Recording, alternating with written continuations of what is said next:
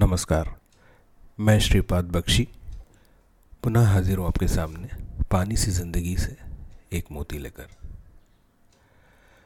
अभी कुछ दिन पूर्व से ही एक शब्द सुनाई दे रहा है मून लाइटिंग जो आईटी कंपनियों के संदर्भ में उपयोग में आ रहा है।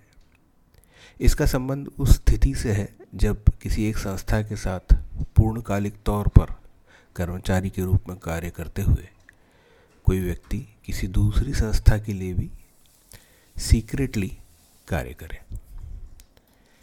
इस बात पर कुछ कंपनियों द्वारा आपत्ति जताई गई है। अब यह बहस का मुद्दा बन गया है, जहाँ कंपनियाँ इसे अनुचित ठहरा रही हैं। वहीं कर्मचारी अपने अपने तर्क देकर उसे उचित ठहराने का प्रयास कर रहे हैं। कंपनियों का तर्क यह है कि कर्मचारी को जब पूर्णकालिक कर्मचारी के रूप में नियुक्त किया जाता है। तब वह इस संस्था के नियमों को मानने के लिए बाध्य हो जाता है। और उनका कहना है कि उनके नियम इस बात की स्वीकृति नहीं देते। दूसरी ओर कर्मचारियों का ऐसा मानना है कि वे कंपनी के साथ कंपनी का कार्य कंपनी द्वारा निर्धारित समय में करने हेतु बाध्य है।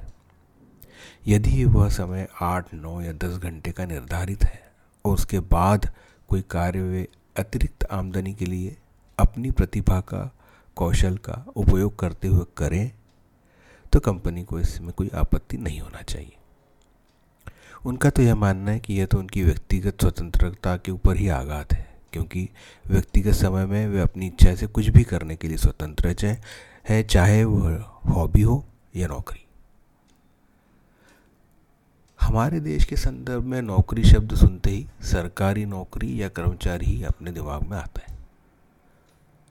और वहाँ यह बंधन हमेशा से ही रहा है कि आप जब एक नौकरी कर रहे हैं तो आप दूसरी नौकरी या व्यवसाय भी नहीं कर सकते। इस प्रकार के नियम होने का एक सबसे बड़ा कारण यह था कि उस समय नौकरी देना या सरकारी दायित्व ही माना जाता था। इसलिए यदि एक नौकरी आपको मिल गई तो दूसरी किसी और के लिए है।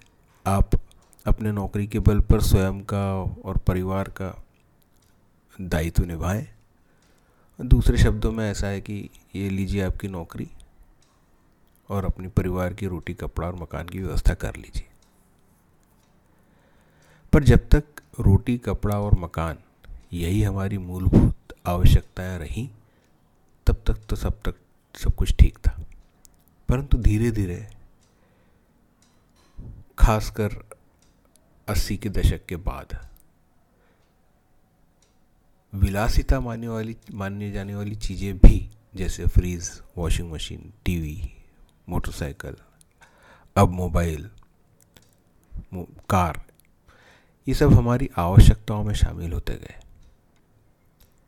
और भले ही हमारे परिवार के सदस्यों की संख्या कम होती गई, परंतु इन आवश्यकताओं को पूर्ण करने के लिए सिर्फ़ वेतन के रूप में मिलने वाला पैसा कम पड़ने लगा। इन आवश्यकताओं की पूर्ति के लिए कुछ लोगों ने ऐसे रास्ते भी अपनाए, जो नियम सम्मत नहीं थे। आज भी आप अपने आसपास देख सकते हैं कि बहुत से प्रोफेशनल लोग एक नौकरी के अलावा अपनी प्रतिभा का उपयोग और अधिक पैसा कमाने के लिए कर रहे हैं और यह किसी से छुपा नहीं तो आईटी क्षेत्र का युवा भी तो यही चाह रहा है। अब पंद्रह से बीस लाख रुपए खर्च कर बना हुआ इंजीनियर, यह बच्चा, जब पच्चीस से तीस हज़ार की नौकरी से, संतुष्ट होगा भी कैसे? वो भी वो ऐसा बच्चा, जिसकी आवश्यकताओं में हमारी तथाकथित विलासिताएँ शामिल हो चुकी हैं। मामला तो गंभीर है। और वाद विवाद का विषय तो निश्चित ही है।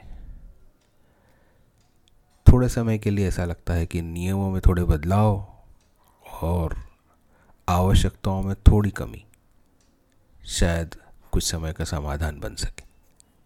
जय हो। आपको यह कैसा लगा? आपके कमेंट्स के माध्यम से ज़रूर बताएँ। धन्यवाद।